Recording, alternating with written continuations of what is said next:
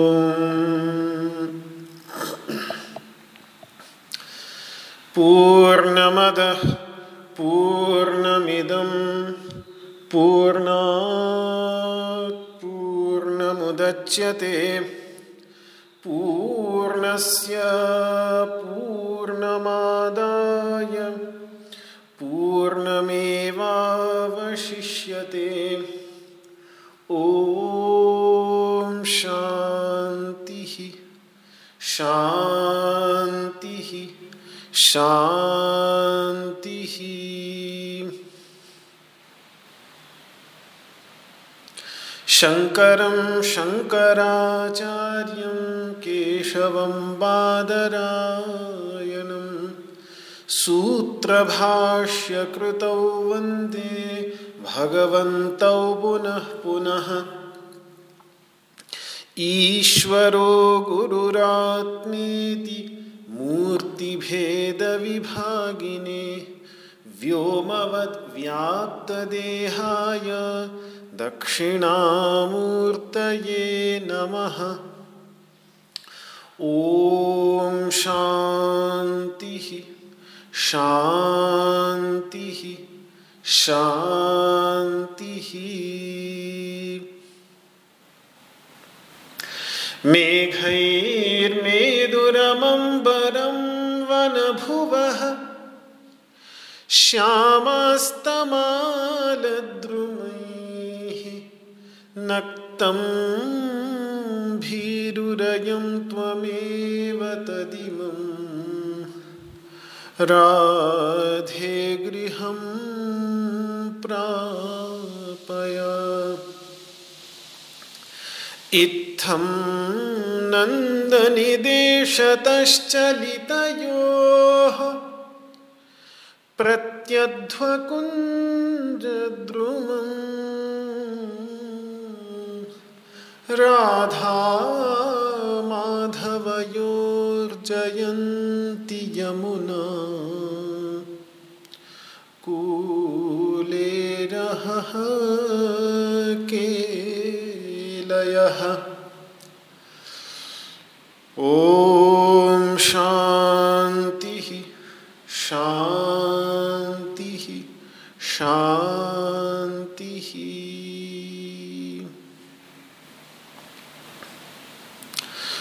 ओम नमो भगवते वासुदेवाय। श्रीमद् गीता के तेरहवें अध्याय के पच्चीसवें श्लोक का विचार पूर्ण कर चुके थे। अब छब्बीसवें श्लोक से भगवान अध्याय की परिसमाप्ति तक संसार। सुख दुख भोगात्मक जो संसार है, उस संसार के विषय में कुछ और बातें कहते हुए, संसार निवर्तक ज्ञान का विस्तृत निरूपण करेंगे। पीछे प्रकृति एवं पुरुष की चर्चा हुई, और अब किस प्रकार प्रकृति से जनित क्षेत्र और पुरुष अर्थात क्षेत्रज्ञ, इन दोनों के संयोग से ही सभी प्राणियों की उत्पत्ति होती है। ये भगवान 26वें श्लोक में बताने जा रहे हैं। उच्चारण करते हैं मिलकर 26वें श्लोक का। यावत् संजायते किंचित सत्वं स्थावरजङ्गमम्। क्षेत्रक्षेत्रज्ञसंयोगात् तद्विद्धि भरतर्षभ। यावत् संजायते किञ्चित् सत्वं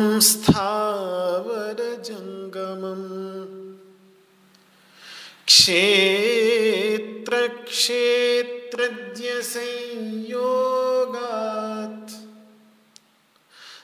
तद्विधि भरतर्षभ यावत् संजायते किंचित सत्वं क्षेत्र संयोगात तद्विधि भरतर्षभ हे भरत वंशियों में श्रेष्ठ अर्जुन कोई भी प्राणी, चाहे वो स्थावर हो, वृक्षादि, चाहे जंगम हो, चलने फिरने वाला हो, मनुष्य, पशु, पक्षी, मत्स्य, सरीसृप आदि, कोई भी प्राणी, जो भी प्राणी है, जो उत्पन्न होता है वो क्षेत्र और क्षेत्रज्ञ के संयोग से ही उसकी उत्पत्ति तू जान। अब इस पर कुछ विस्तृत विचार। यावत संजायते सत, किंचित सत्वम स्थावर जंगम स्थावर का यही अर्थ है कि जो हिलता डुलता नहीं, जिसमें आवागमन नहीं होता, जो एक स्थान पर ही गड़े रहते हैं, ऐसे जीव वृक्ष लता वनस्पति इत्यादि। ये जितने भी सत्व सत्व का अर्थ होता है प्राणी मात्र। सत्व का अर्थ होता है जीव। जीव का अर्थ होता है जीवन को धारण करने वाले। जीवन का आधारभूत जो प्राण है, उस प्राण को जो धारण करते हैं, यानी जो श्वास प्रश्वास करते हैं। श्वास प्रश्वास जंगम प्राणियों में तो सब में होता ही है। मछली भी जल के अंतर्गत रहकर जल का ही श्वास प्रश्वास करती है। सांस चाहे नहीं लेती, हवा को नहीं लेती अपने अंदर, लेकिन जल को बार बार अपने अंदर लेकर बाहर निकालती है, जिससे जल में विद्यमान जो ऑक्सीजन है, वो उसके गलफड़ों में जाकर उसको जीवन का आधार, प्राण का आधार मिलता रहे। और इसी प्रकार से यदि हम ये सोचें कि वृक्ष में श्वास प्रश्वास नहीं होता तो ये हमारी बहुत बड़ी भूल होगी। क्योंकि वृक्ष यदि हम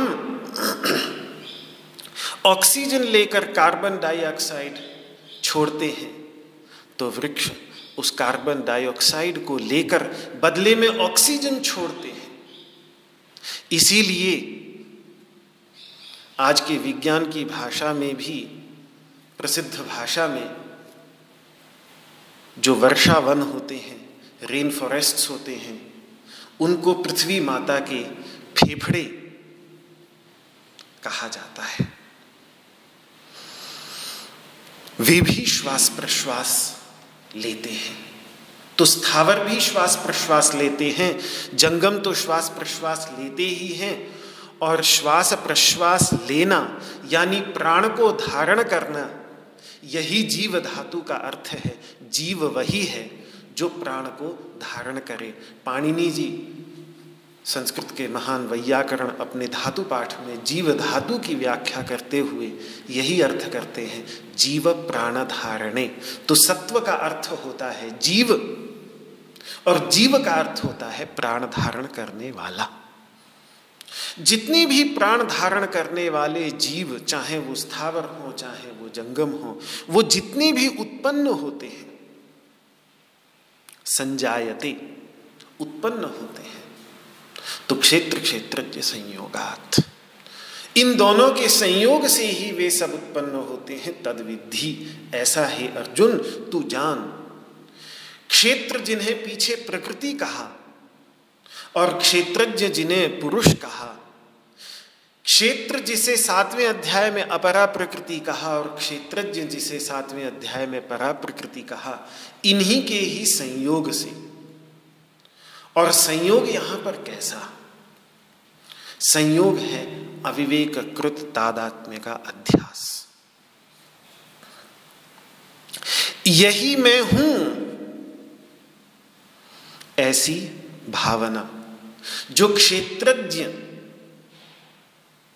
क्षेत्र के साथ संयुक्त होकर और क्षेत्र में ही जो अंतर्भूत है बुद्धि, उस बुद्धि में दर्पण में प्रतिबिंबित होने वाले सूर्य के समान प्रतिबिंबित होता हुआ, यानी बुद्धि के अंतर्गत जो चेतना शक्ति है उस चेतना शक्ति के रूप में अभिव्यक्त होकर और फिर उस बुद्धि, मन, इंद्रियाँ, शरीर, इन सभी में तादात्म्य करना, यही मैं हूँ, ऐसी भावना कर लेना। यही है वास्तव में संयोग। ये सांख्य दर्शन का ही शब्द है। ईश्वर कृष्ण की सांख्य कारिकाओं में, उन पर वाचस्पति मिश्र की जो सांख्य तत्व कौमुदी है, उसमें भी संयोग शब्द का इसी अर्थ में विस्तृत प्रयोग। इसी प्रकार से योग दर्शन में भगवान पतंजलि भी संयोग शब्द का प्रयोग करते हैं। जैसे उदाहरण के लिए ईश्वर कृष्ण कहते हैं, तस्मात तत्संयोगात उसी प्रकृति एवं पुरुष के संयोग से ही अचेतनम चेतनावद इव लिंगम। लिंग अर्थात बुद्धि। ये जो मानव के अंतर्गत या प्राणी मात्र के अंतर्गत बुद्धि है, बुद्धि क्या है, इसका विस्तृत विवेचन पीछे कर चुका हूँ। ये वस्तुतः अचेतन प्रकृति का कार्य होने पर भी जो चेतन जैसा प्रतीत होता है पुरुष के संयोग से। तो बुद्धि जो अचेतन है, वो चेतन जैसी प्रतीत होने लगती है। और जो वास्तविक चैतन्य तत्व है, पुरुष अर्थात क्षेत्रज्ञ, वो वस्तुतः उदासीन होता हुआ भी कर्ता जैसा प्रतीत होता है। कर्तृत्व है गुणों में। लेकिन फिर भी वो कर्ता जैसा प्रतीत होता है। तो यही है परस्पर संयोग। यही है वो गांठ। जब गांठ होती है, गांठ पड़ती है, जब हम दो रस्सियों के बीच में गांठ डालते हैं तो एक रस्सी का सिरा थोड़ा सा दूसरी रस्सी के अंदर चला जाता है और दूसरी रस्सी का कुछ सिरा इस रस्सी के अंतर्गत चला जाता है। यही गांठ है। तो चेतन पुरुष की कुछ चेतना बुद्धि के अंदर चली जाती है और बुद्धि के अंतर्गत विद्यमान जो गुणकृत, गुणों के कारण कर्तृत्व है, वो कर्तृत्व कुछ उदासीन पुरुष के अंतर्गत आ जाता है। इसीलिए इसको हृदय ग्रंथि भी कह देते हैं। सांख्य की भाषा में संयोग कहते हैं, लेकिन वेदांत की भाषा में, उपनिषदों की भाषा में इसको ग्रंथि भी कह देते हैं। भिद्यते हृदय ग्रंथि भिद्यते हृदय की ग्रंथि खुल जाती है। ग्रंथि मतलब गांठ। उपनिषद, कठोपनिषद इसको ग्रंथि कहती है।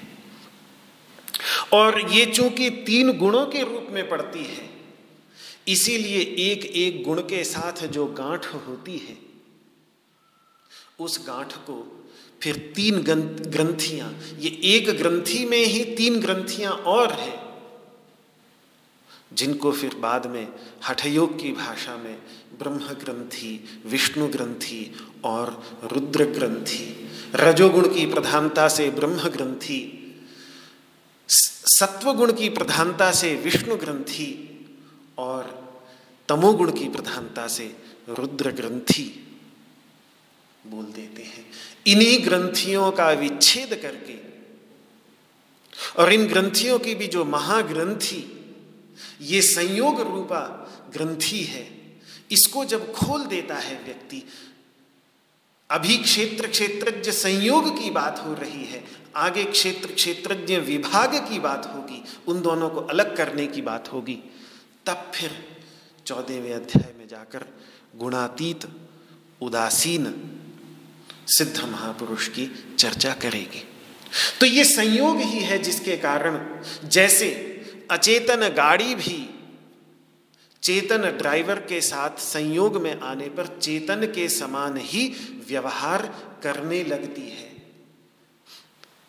अपने आप से गाड़ी तो चाहे किसी भी चीज़ से जाकर टकरा जाए। लेकिन जब उसमें चालक बैठा होता है, ड्राइवर बैठा होता है तो फिर वो भी गाड़ी चेतन के समान व्यवहार करती हुई, बिना किसी भी वस्तु से टकराए हुए अपने गंतव्य स्थान की ओर चली जाती है। ये तो वहाँ जैसे चेतन के संयोग से, चेतन ड्राइवर के संयोग से, गाड़ी में भी चेतनता जैसी प्रतीत होती है। और चलाने वाले का भी गाड़ी के साथ बड़ा भारी तादाद में हो जाता है। भाषा देखिए क्या हो जाती है कि अरे, उसने मुझे मार दिया। अरे, उसने मुझे नहीं मारा, उसने तो मेरी गाड़ी को मारा। लेकिन फिर भी बोलते हैं, उसने मुझे टक्कर मार दी। तो एक तादाद में बन जाता है गाड़ी के साथ। और केवल इतना ही नहीं, बल्कि गाड़ी चलाते समय अपने को बचाते हुए चलना पड़ता है। मतलब गाड़ी को बचाते हुए चलना पड़ता है। उस समय हम अपने शरीर भर के साथ तादाद में नहीं रखते कि अपने शरीर में, शरीर ही में हूँ, बल्कि पूरी गाड़ी के साथ तादाद में रखते हुए गाड़ी के जो, तभी तो शुरू शुरू में वो तादाद में नहीं होता तो गाड़ी चलाने में दिक्कत होती है। जब मैंने गाड़ी चलाना सीखा था तो शुरू शुरू में पूरी गाड़ी का बोनट वगैरह कुछ कुछ गाड़ियों में साफ़ साफ़ नहीं दिखता तो पता नहीं चलता कि कहाँ से कहाँ तक वो गैस नहीं बन पाता है ठीक तरीके से। तो अपने को बचाते हुए चलने में दिक्कत होती है। लेकिन जैसे जैसे अभ्यास बढ़ता चला जाता है जैसे जैसे उस यान के साथ तादात्म्य बढ़ता चला जाता है चैतन्य का। वैसे वैसे फिर वो कुशलता बढ़ती चली जाती है। तो तादात्म्य का ही खेल है, चाहे साइकिल चलाना हो, स्कूटर चलाना हो, चाहे गाड़ी चलानी हो, चैतन्य के तादात्म्य का ही खेल है। कितना अधिक तादात्म्य बनेगा, उतनी ही कुशलता पूर्वक फिर वो उसको चला भी पाएगा। उतनी ही फिर वो चेतन बनती चली जाएगी। जितनी अपनी चेतना उसको देता चला जाएगा, उतनी ही चेतन वो भी उतने समय के लिए। जैसे चुंबक के संपर्क में आकर सुई भी जितनी देर तक चुंबक से चिपकी होती है, उतनी देर तक सुई भी चुंबक बन जाती है और उस सुई से आप दूसरी सुई चुपका सकते हैं। लेकिन जैसे ही ऊपर वाली सुई को हटा देंगे तो नीचे वाली सुई गिर जाती है। तो यही है संयोग। योग सूत्र में भी संयोग शब्द का प्रयोग आया है। यहाँ तो कहा ही यही है कि दृष्टा और दृश्य का संयोग ही सारे दुख का हेतु है। और उस संयोग का हेतु वहाँ पर बतलाया अविद्या को। और वो अविद्या यदि समाप्त हो जाए और दोनों का संयोग समाप्त हो जाए तो यही योग की भाषा में कैवल्य है, जिसको यहाँ क्षेत्र क्षेत्रज्ञ विभाग कह रहे हैं भगवान। तो सांख्य में जिसको संयोग कहते हैं, योग सूत्र में जिसको संयोग कहते हैं, योग सूत्र में ही जिसको अस्मिता भी कहते हैं दृग्दर्शन शक्तियों रेखात्मता इव अस्मिता। उस संयोग के परिणाम स्वरूप जो बड़ा भारी तादात्म्य बन जाता है, उसके धर्म अपने ऊपर थोपने लग जाते हैं। अपने धर्म उसके ऊपर थोपना अविद्या। दृष्टा के धर्म को दृश्य के ऊपर थोपना अविद्या। और दृश्य के धर्मों को दृष्टा के ऊपर थोपना अस्मिता। तो उसी को ही अस्मिता भी कह देते हैं। संयोग कह लीजिए, अस्मिता कह लीजिए। पर एक बात यहाँ आती है मन में कि संयोग है क्या? क्योंकि सामान्यतः संयोग जो है वो देश विशेष में घटित होने वाली बात है। ये तब घटित तो होता है जब दो वस्तुएँ भौतिक रूप से एक दूसरे को छूती हैं। जैसे मैं किसी को नमस्ते की मुद्रा करूँ, जिसको अंजलि मुद्रा कहते हैं, कभी आत्मांजलि मुद्रा कहते हैं, जो नमस्ते की मुद्रा हम सब जानते हैं, उस मुद्रा में दोनों हाथों का संयोग होता है। तो ये दो भौतिक वस्तुएँ हैं, हाथ, और उन दोनों का संयोग हो गया। जुड़ गई, एक दूसरे से उनके कुछ हिस्से पूरी तरह संयोग नहीं होता। केवल जो हाथ की हथेली है, उस हाथ की हथेली का संयोग हो जाता है। दृष्टा और दृश्य का ऐसा क्या संयोग है? दृष्टा और दृश्य का कैसे संयोग होगा? दृष्टा तो भौतिक वस्तु है ही नहीं, ये चैतन्य तो बहुत ही अलग ही वस्तु है। तो ये एक रूपक है जिसके माध्यम से हम चैतन्य तत्व के विषय में कुछ समझने में समर्थ होते हैं।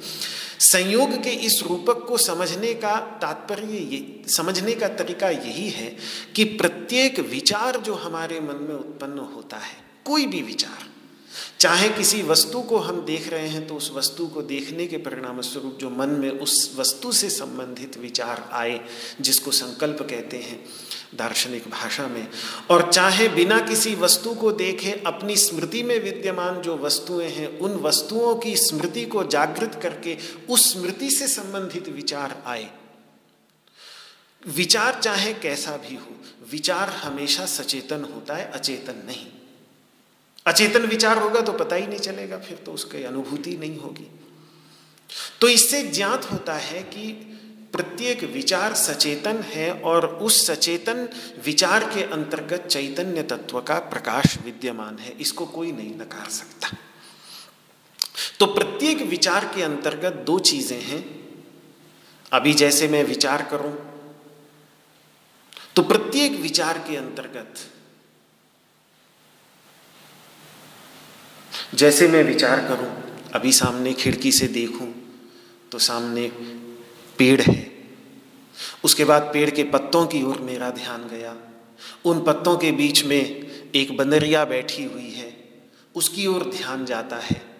बंदरिया की गोद में एक छोटा सा बंदर का बच्चा है। उसकी ओर ध्यान जाता है।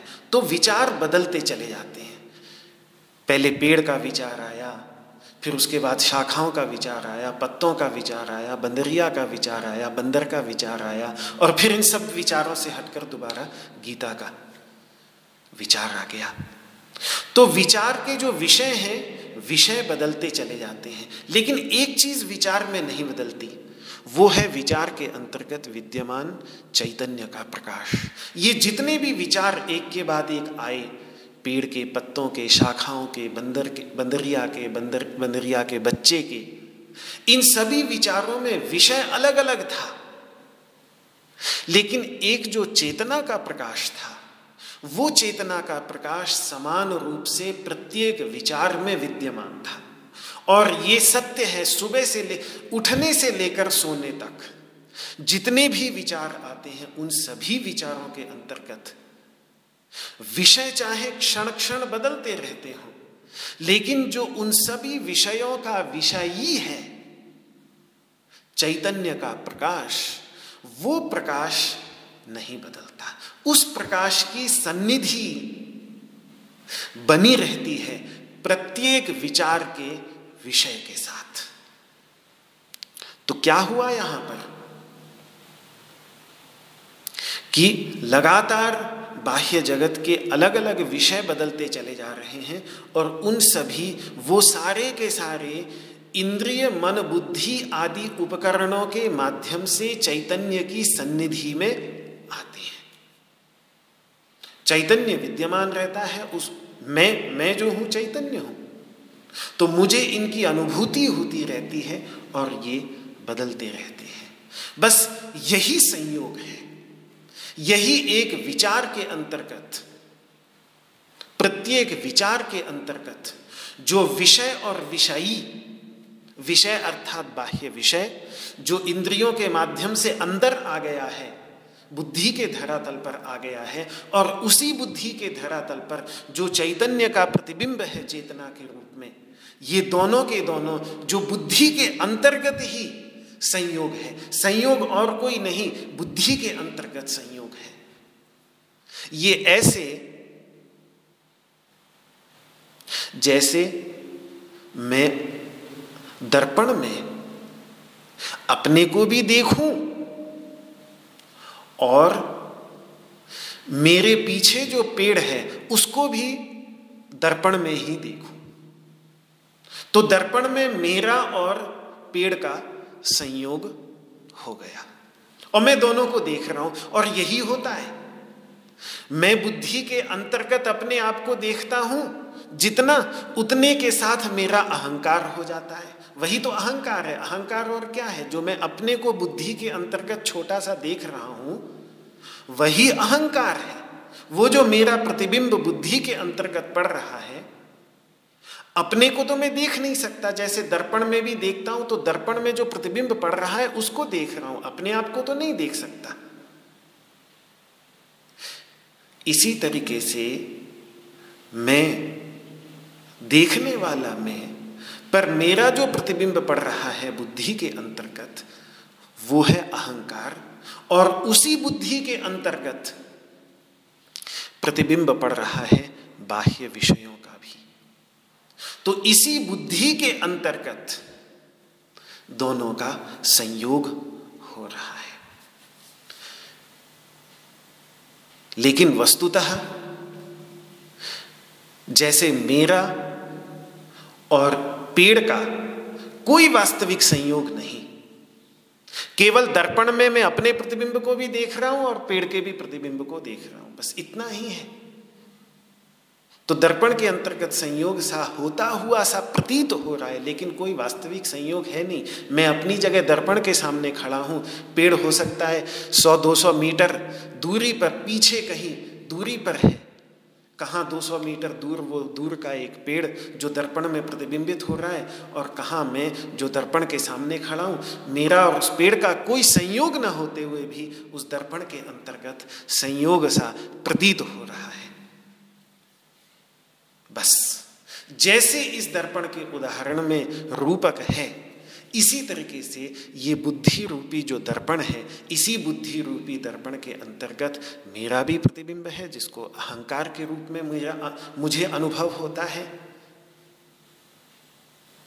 और इसी बुद्धि के अंतर्गत बाह्य जगत के विषयों का भी केवल रूप का ही नहीं, बल्कि रस का भी, गंध का भी, शब्द का भी, स्पर्श का भी, इन सभी का प्रतिबिंब। ये बुद्धि एक अद्भुत ऐसा दर्पण है।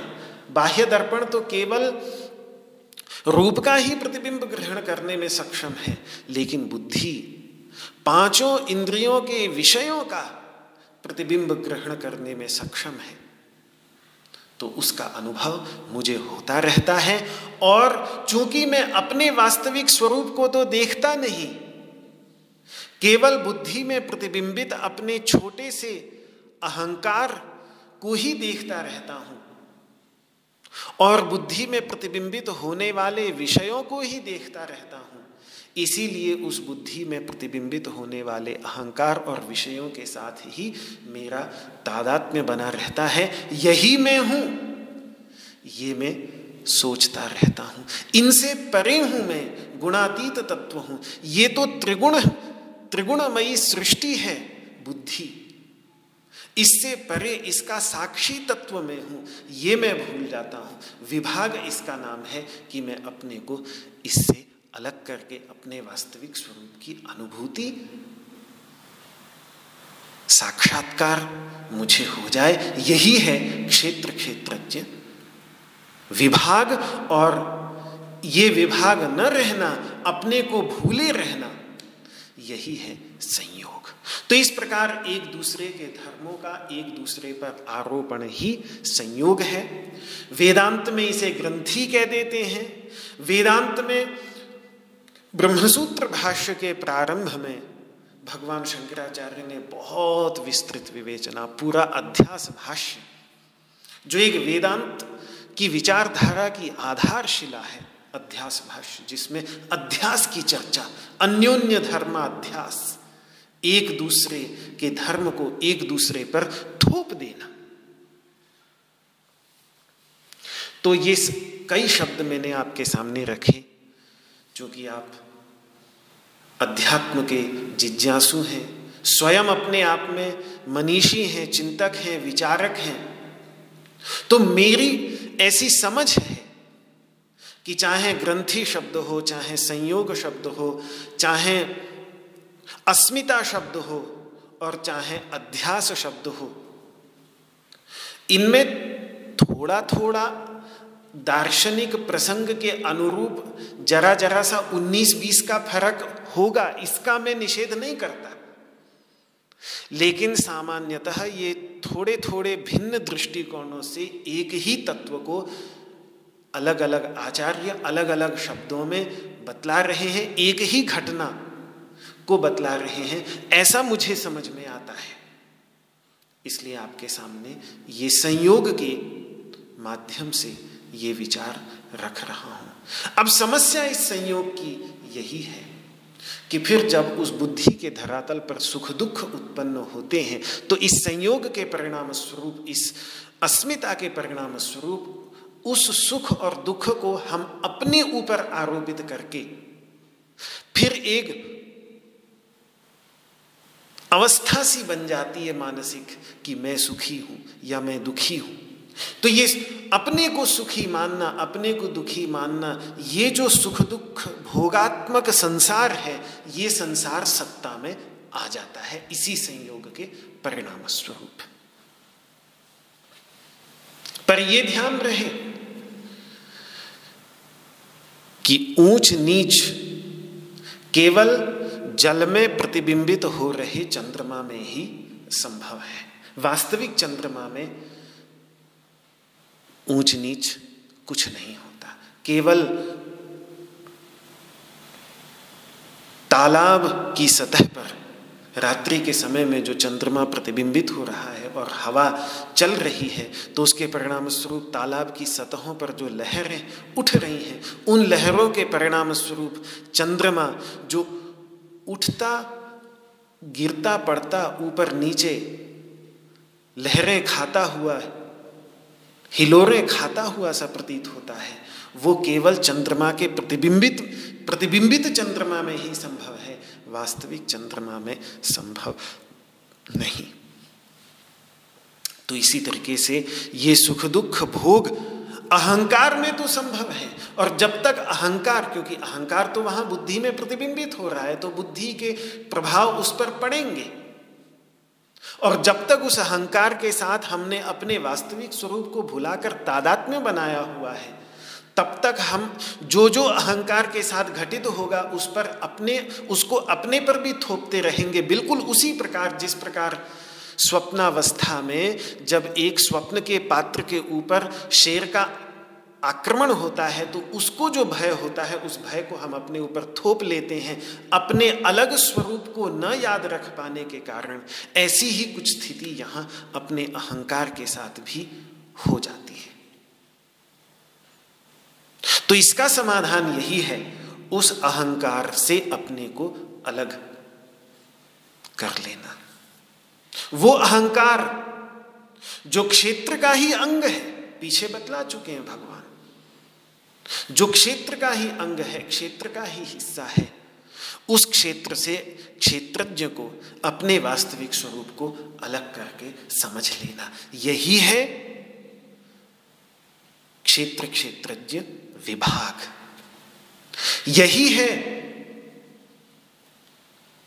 ग्रंथि का भेद, गांठ का खुल जाना। यही है अपने शरीर में से अपने को निकाल कर जान लेना। जैसा उपनिषद कहती है, तम स्वाद शरीरा प्रवृहेत उस चैतन्य तत्व को अपने शरीर से अलग करके वैसे जाने। जैसे दूध में विद्यमान व्याप्त घी को अलग करके मंथन के द्वारा हम अनुभव कर लेते हैं। और इसमें वही प्रसिद्ध उदाहरण जो मैंने पहले भी कई बार आपके सामने रखा, उपनिषद देती है, मुंजादिवेशी काम धैर्य न जैसे मूंज को हटाकर बीच में से सीख निकाल लेते हैं बच्चे तो ऐसे धैर्य के साथ इसको निकाल लेना।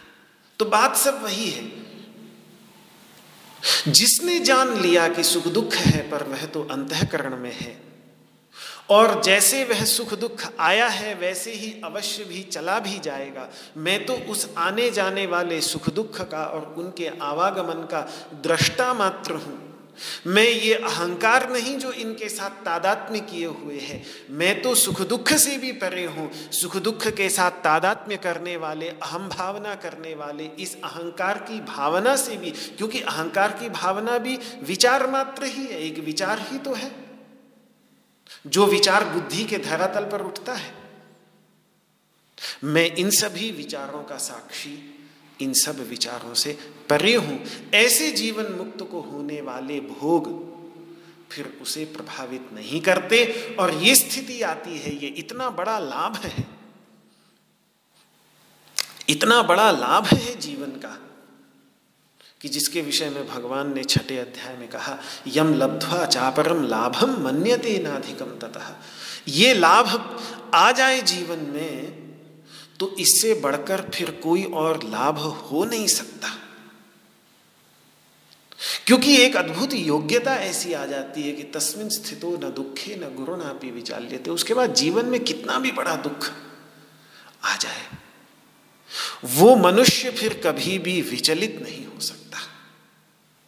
संतों के जीवन में एक बात, जो किसी भी, मैं कहूँ कि विश्व के किसी भी संत के जीवन को उठाकर देख लीजिए। भारत भूमि तो संतों की भूमि ही रही है। यहाँ तो कोने कोने में, प्रत्येक प्रांत में ऐसे ऐसे महान संत इतिहास में उत्पन्न हुए हैं। ये बहुत कभी कभी मुझे दुर्भाग्य लगता है कि हमारे इतिहास की कक्षाओं में राजनैतिक इतिहास का अध्यापन तो बहुत होता है, लेकिन जो हमारे भारत का एक संतों का इतिहास है, उस ओर हमारी युवा पीढ़ी, हमारे बालक उस ओर से अनजान रह जाते हैं, और वो संत जो अनादिकाल से कुछ कुछ का होता होगा, लेकिन अधिकतर अनजान रह जाते हैं, जबकि देश के कोने कोने में इतनी संत परंपरा आई है। तो भारत तो बिल्कुल, पता नहीं भारत की मिट्टी में ऐसा क्या है कि यहाँ संत बस ऐसे निकलते हैं कि बस पता नहीं। यही लगता है कि शायद भूमि माता का हृदय है।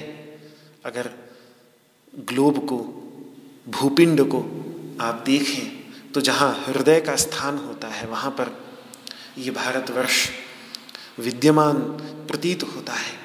तो शायद ये हृदय की भूमि है। इसीलिए यहाँ पर इतने बड़े बड़े संत लगातार उत्पन्न होते रहे और आज भी उत्पन्न होते चले जा रहे हैं। आज भी हमारे बीच विद्यमान है कितने सारे और ऐसे होते रहेंगे हमेशा। लेकिन संत वैसे कहीं भी क्यों ना हो?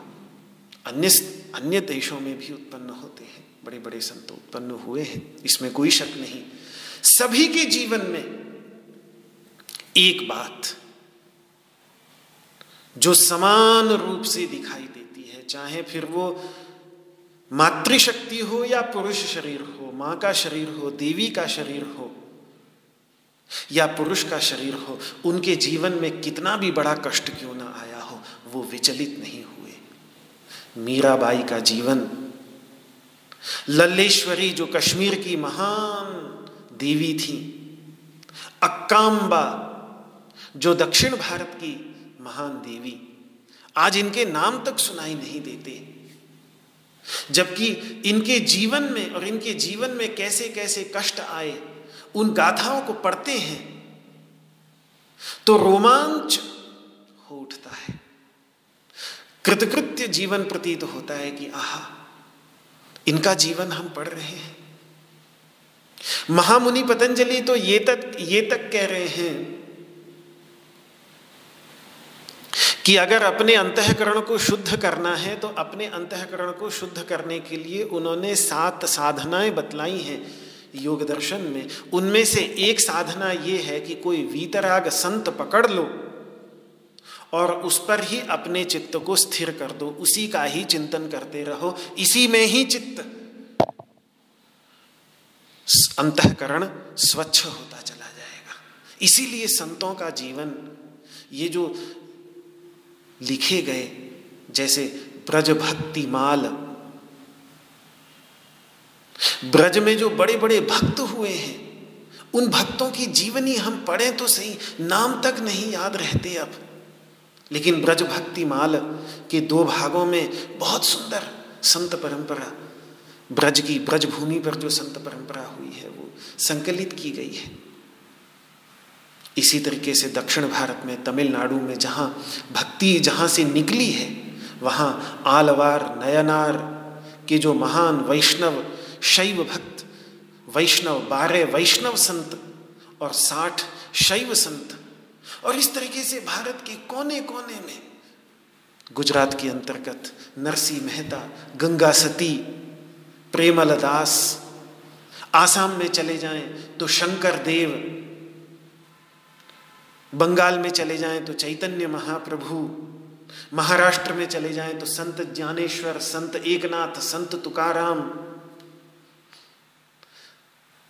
कितने संत इस भारत में दिए हैं? किसी एक का भी जीवन और उपदेश हम पढ़ने लगें। तो चित्त अपने आप शांत होता चला जाएगा। सभी के जीवन में एक चीज़ समान है कि तस्मिन स्थितो न दुखे न गुरुणा भी विचाल्यते। कि जीवन में कितना भी बड़ा कष्ट क्यों ना आया, उससे वे विचलित नहीं हुए। उसके आधार में यही अनुभूति है, यही ज्ञान है, जो यहाँ भगवान श्री कृष्ण क्षेत्र क्षेत्रज्ञ विभाग के नाम पर कह रहे हैं। प्रकृति त्रिगुणात्मिका है। सुख, दुख, मोह का चक्र चलता रहेगा। इसको कोई रोक नहीं सकता। कितना भी कर ले व्यक्ति, कितना भी कर ले, नहीं रोक सकता। लेकिन यह किया जा सकता है कि इससे अपने को अलग करके, विभाग करके, खींच करके इससे परे हो जाए। यही है उदासीन, यही है गुणातीत। तो यदि अर्जुन को लगे कि ये तो मेरे लिए बड़ा कठिन है प्रभु, ये मैं कैसे कर पाऊँगा? ये तो बड़ा कठिन लग रहा है मुझे। तो भगवान उसको ढाढ़स बंधाते हुए कह रहे हैं, अरे भरदर्शभ तू तो भरत अर्षभ है, तू तो भारत है, तू तो भरत वंशियों में श्रेष्ठ है या तू तो भारत है, तू तो इस भारत भूमि में उत्पन्न हुआ है। भारत भूमि में उत्पन्न होने का ये सौभाग्य तुझे मिला है तो तेरे लिए असंभव नहीं।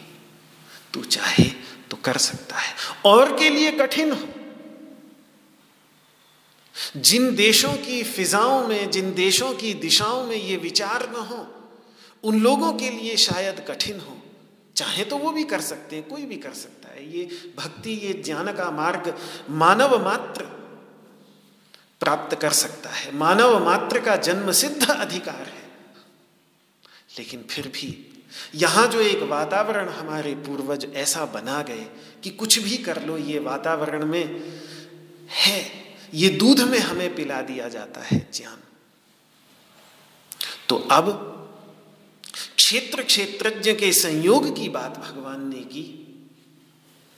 तो अब संयोग के नाश का भी उपाय। अगर संयोग ही सारी समस्याओं की, सारे दुखों की जड़ है तो इसके नाश की भी उपाय की चर्चा करनी चाहिए।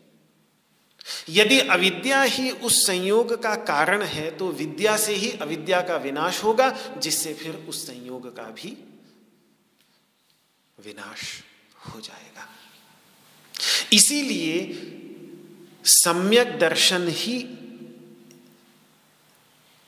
जो वास्त, जो वास्तविक बात है, उसको जो जैसा जो जैसा है वस्तुतः, उसको वैसा समझना, यही है इस समस्या का समाधान। सम्यक दर्शन और कुछ नहीं, जो बात जैसी है, उसको वैसी समझ लेना। कोई नई बात नहीं समझनी है। जो बात जैसी वास्तव में है, उसको वैसी की वैसी समझ लेना। और उस पर जो अपने ऊपर से थोप लिया गया है, अध्यारोपण कर लिया गया है, उस अध्यारोपण को खत्म करना। बस। वही सम्यक दर्शन ही इस समस्या का समाधान है और वही सम्यक दर्शन अब हम यह पश्यति सपश्यति, जो ऐसा देखता है वही वास्तव में देखता है। ये सत्ताईसवें श्लोक के अंतर्गत हम इस सम्यक दर्शन का निरूपण सत्ताईसवें श्लोक से देखेंगे। तो सम्यक दर्शन सबसे पहले यही है कि देखिए, अगर एक स्फटिक मणि ऐसी है जो स्फटिक मणि हमेशा से किसी उपाधि के संयोग के कारण स्वयं अपने को लाल पीली हरी ही देखती रही हो और उसको अपने पारदर्शक वास्तविक स्वरूप का ज्ञान न हो तो उसके सामने कोई और एक बड़ी सी स्फटिक मणि लाकर रख दिया जाए और कहा जाए, देखो, तुम वास्तव में ये हो, इसकी ओर देखो, ये तुम्हारा वास्तविक स्वरूप है। इस तरीके से ईश्वर की चर्चा वेदांत के अंतर्गत की जाती है। ईश्वर और कुछ नहीं, हमारा ही वास्तविक स्वरूप है। और ये बात बहुत विस्तार से जब छह, पुरुष की छह अवस्थाओं की चर्चा हुई, गुण के संग की विशेषता के परिणाम स्वरूप, भोक्ता, अनुमंता, भरता उपद्रष्टा की ये चार अवस्थाएँ और फिर इनसे ऊपर उठकर गुणों को अपने वश में रखने वाला ईश्वर और फिर ईश्वर से भी ऊपर गुणातीत परमात्मा। ये जो छह अवस्थाएँ वहाँ पर बतलाई, उन छह अवस्थाओं में जो पांचवी अवस्था है, उस पांचवी अवस्था को एक आदर्श बनाकर जब व्यक्ति उसका पूजन, उसका चिंतन जो वास्तव में अपना ही वास्तविक स्वरूप है उसको एक अपने से भिन्न जानकर, अपना आदर्श बनाकर, उसकी ओर देखता है, उसकी अनुभूति उसको होती है तो उसको लगता है, अरे, मैं कहाँ पड़ा हुआ हूँ? यही तो बात वहाँ पर मुंडकोपनिषद के अंतर्गत। ईश्वर और जीव, ये जो दो पक्षी हैं, इन पक्षियों के माध्यम से, एक ही वृक्ष में विद्यमान दो पक्षियों के माध्यम से बताया और फिर कहा कि समाने वृक्षे पुरुषो निमग्न। उसी वृक्ष में, उसी शरीर रूपी वृक्ष में भोक्ता जीव भी डूबा हुआ है। अनिशया, अपनी असमर्थ भावना से, अपने ईश भावना को भूलकर कि मैं तो वास्तव में स्वामी था। इन तीन गुणों का लेकिन उस स्वामी पने को भूलकर मैं इन तीन गुणों का दास हूँ ऐसा उन तीन गुणों का दास अपने को मानने लगता है और जिसके परिणाम स्वरूप फिर मुह्य मुह्यमान मोहित होकर शोचती, शोक करने लगता है। लेकिन कदाचित किसी कारणवशात जब उसका ध्यान उस दूसरे पक्षी की ओर जाता है, जो पक्षी साक्षी मात्र है जुष्टम। और जो सेवित है, जितने भी योग के मार्ग हैं, जितने भी कर्म के मार्ग हैं, जितने भी भक्ति के मार्ग हैं, उन सभी मार्गों के द्वारा सेवित है वो तत्व। उस तत्व को जब देखता है, और उसकी महिमा को देखता है, उसकी महानता को देखता है कि किस प्रकार से, अरे, ये तो इसका तो गुणों पर ये गुणों के वश में नहीं, बल्कि इसने गुणों को अपने वश में किया हुआ है। उसकी जब इस महानता को देखता है, और फिर ध्यानेन अनीश्वरान गुणान, जैसा मनुस्मृति में भगवान मनु जी कहते हैं कि ध्यान के अभ्यास से धीरे धीरे वो जो अनिश्वर अनिश्वर, अनिश्वरता के भाव पैदा करने वाले, मैं इन गुणों का दास हूँ। इस भावना को पैदा करने वाले जो दुर्गुण हैं, जो विचार हैं, उनको धीरे धीरे वो अपने से धोता चला जाता है। तो फिर वो तत्सदृश, ईश्वर सदृश ही हो जाता है। फिर वो इस क्षेत्र का, जो ये क्षेत्र मिला हुआ है, इस क्षेत्र का दास नहीं रह जाता, बल्कि इस क्षेत्र का स्वामी बन जाता है। तो इसी, पर इसके मूल में है वही आदर्श रूप ईश्वर के दर्शन की चर्चा। ईश्वर जब हम अपने सामने चुन लेते हैं एक ध्येय रूप से तो हमारे सामने हमारा वास्तविक स्वरूप ही हमारे आदर्श के रूप में प्रस्तुत हो जाता है।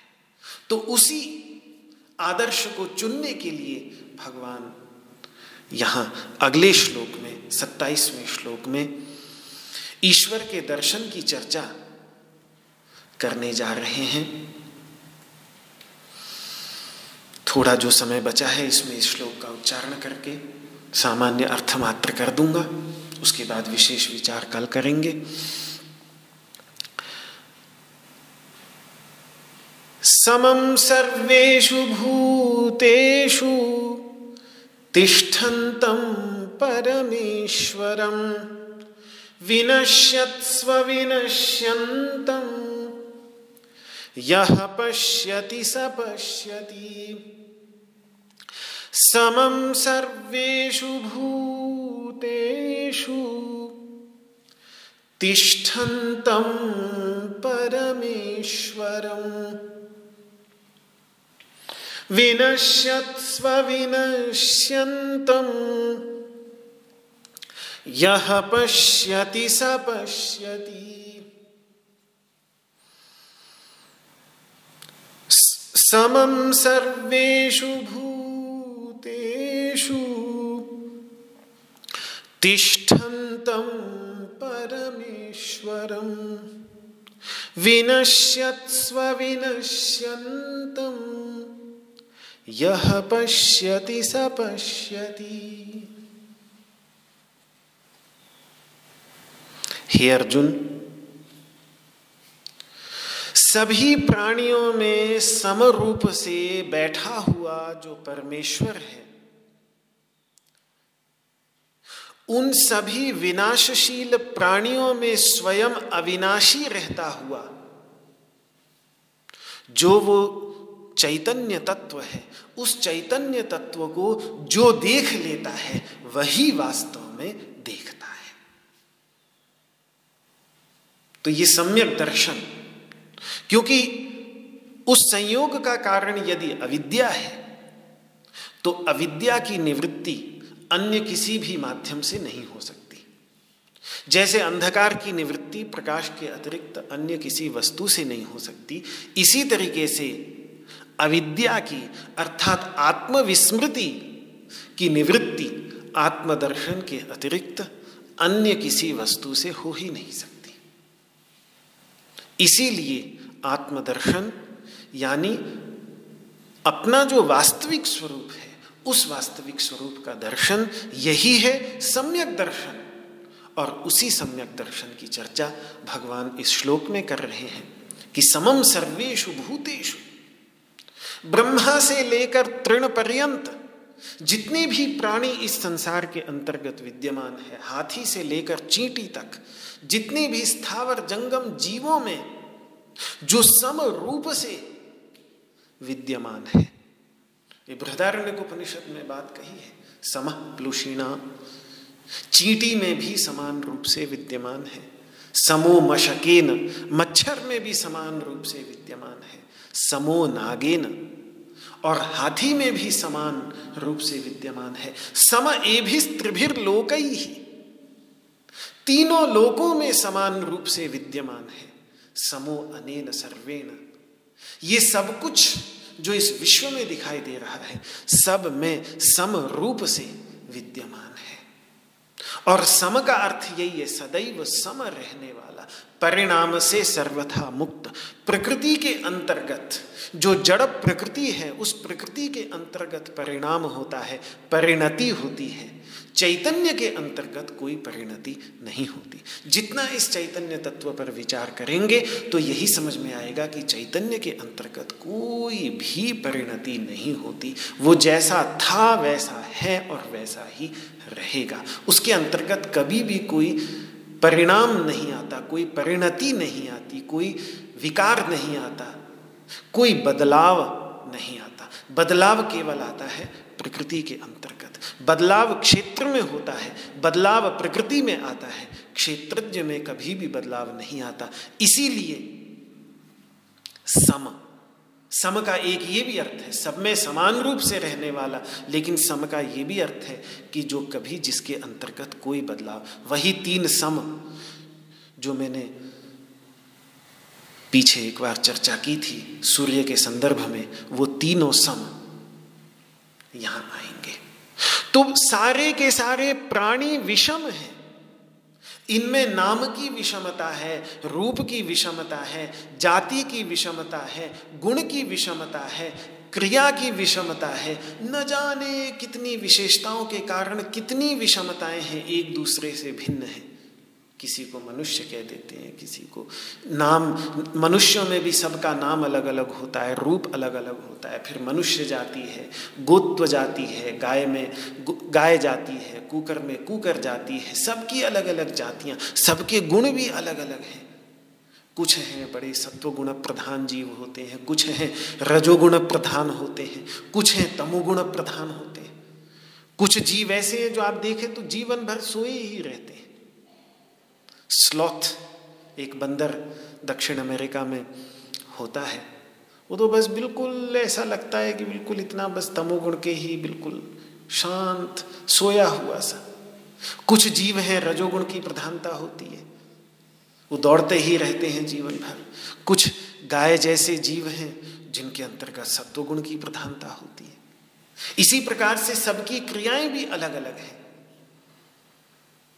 तो सारे के सारे भूत प्राणी ब्रह्मा से लेकर स्तंभ पर्यंत, वो सारे के सारे विषम हैं, लेकिन उनकी विषमताओं का इस पर कोई प्रभाव नहीं पड़ता। ये सभी में सम रूप से विद्यमान रहता है।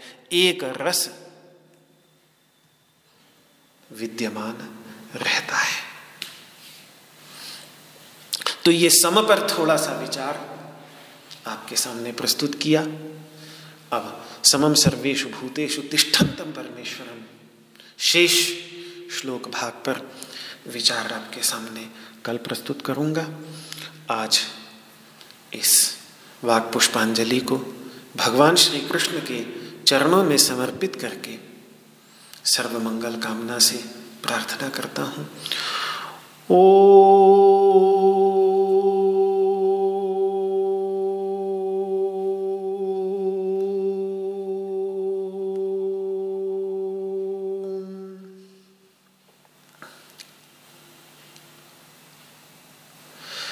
सर्वे भवन्तु सुखिनः, सर्वे सन्तु निरामयाः, सर्वे भद्राणि पश्यन्तु।